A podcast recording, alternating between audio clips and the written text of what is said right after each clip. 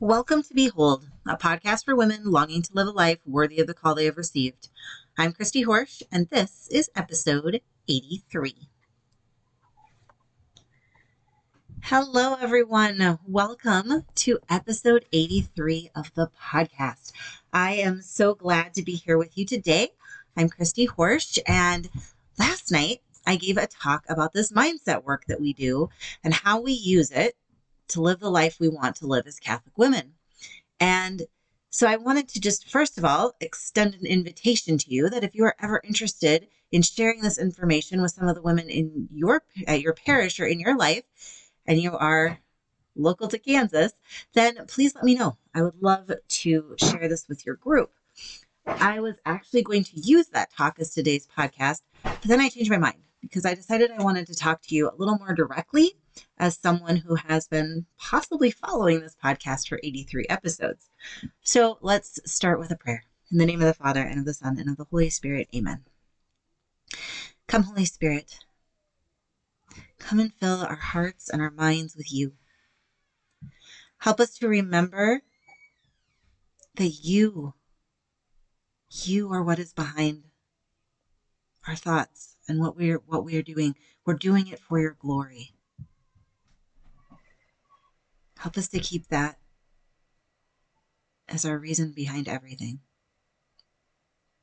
Help us to cultivate gratitude. Please pour out your wisdom upon us so we can see our circumstances the way you see them. We can respond accordingly. We ask this in Jesus' name. Amen. In the name of the Father, and of the Son, and of the Holy Spirit. Amen. All right. This podcast has been going for almost two years now, which is incredible. But what is even more incredible is this work, this work in itself that we're doing here. But I think that sometimes we forget that.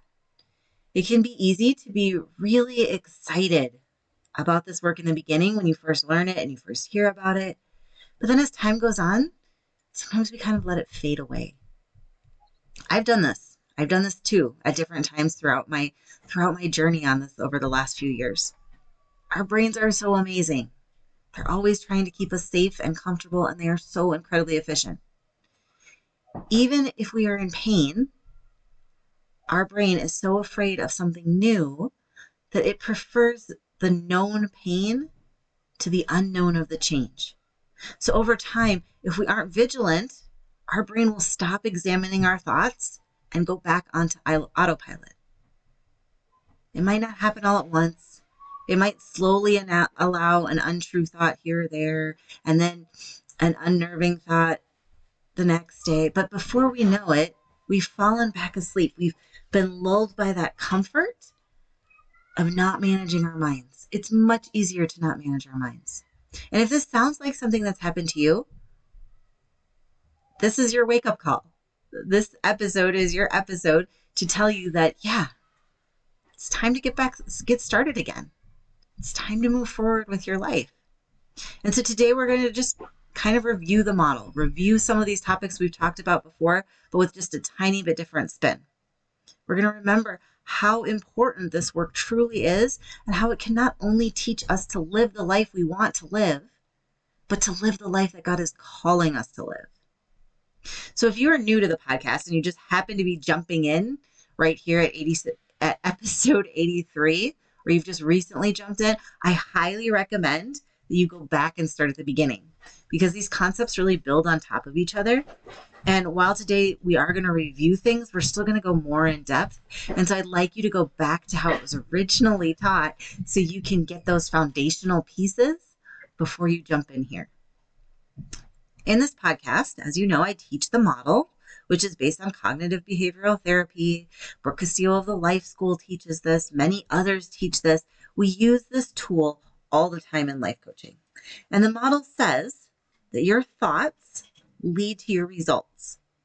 And this is usually pretty surprising to most people the first time they hear it. We think our circumstances cause our results, but when we learn the model, we can see that our circumstances are actually neutral. They're what God has given us by his perfect or permissive will. So, what about our free will?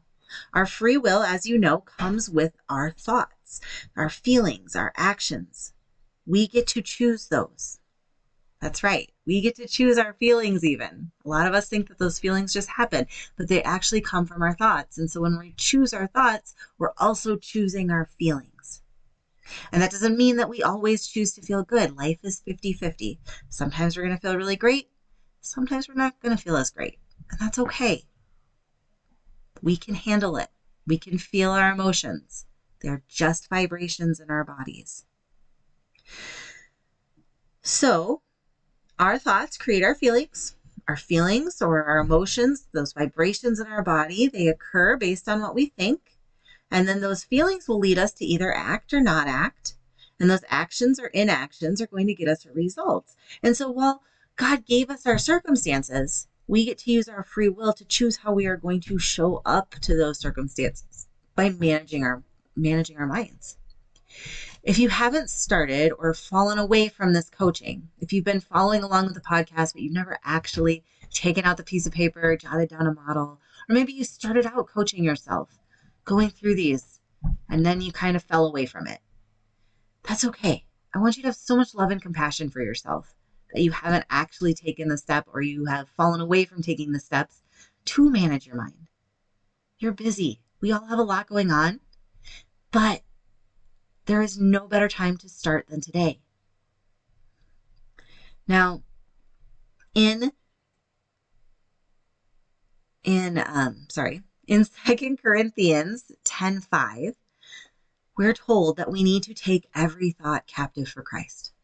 Every thought. Now we have 60,000 thoughts a day. So we probably don't want to start with taking every thought captive, but becoming aware of this, by being aware that, okay, my thoughts really do make a difference, is going to be so helpful in the progress that you're making towards being that person you want to be. But we also have to recognize that we can take it a step further. We can take it a step to actually doing the model and actually managing our minds so that we can spring forward in this. We can become that person God is calling us to be. It wasn't an accident that we were told to take every thought captive. All right. So if you're in the, your feelings have been acting as a barometer for your thoughts. And so if you've been noticing that the majority of your feelings are feelings like being confused, stuck, overwhelmed, anxious, angry, bitter. If you're noticing these are the the feelings that you're having most of the time, then it's time to step back and look at what you're thinking. Those feelings are that are a barometer to your thoughts. It's time to look at those thoughts and decide are these thoughts even true? And if they are true and they're making me feel this way, is it really serving me to become that person that I want to become? Okay. So I want you to choose one thought every day to take captive, take hold of, and to change if needed. And I highly recommend writing this down. It's much easier for our brain to be objective and process when when the, when our model is written down in front of us. If you go to the free Behold site, you all you have to do is enter email, create a password, and you will have access to not only all of the podcasts, but any bonus workshops I've done and a whole bunch of worksheets. And one of those worksheets is for the model, is for doing this. And you can print off as many as you want and just start writing it out every day. Or you can pull out a sheet of paper. You can write circumstance at the top, unintentional model, thought, feeling, action, result, intentional model, thought, feeling, action, result. And you can start writing this down every day. It's just that easy. By writing one model each day, you're going to begin to think more intentionally. Why is this important though? Why is it so important that we think intentionally? Especially if we're getting things done. You know, you might be in a season where you're like, hey, I am not managing my mind, but I am getting things done. So why does it matter that I'm intentional with my thoughts.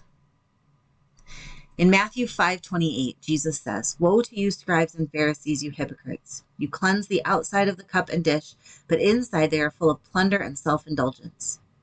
In other words, our actions can seem good, but the thoughts behind them are not necessarily where we want them to be. Our reasons for acting matter, and our reasons for acting are our feelings and our thoughts. So, for example, if you're listening to this in real time, we're in Lent.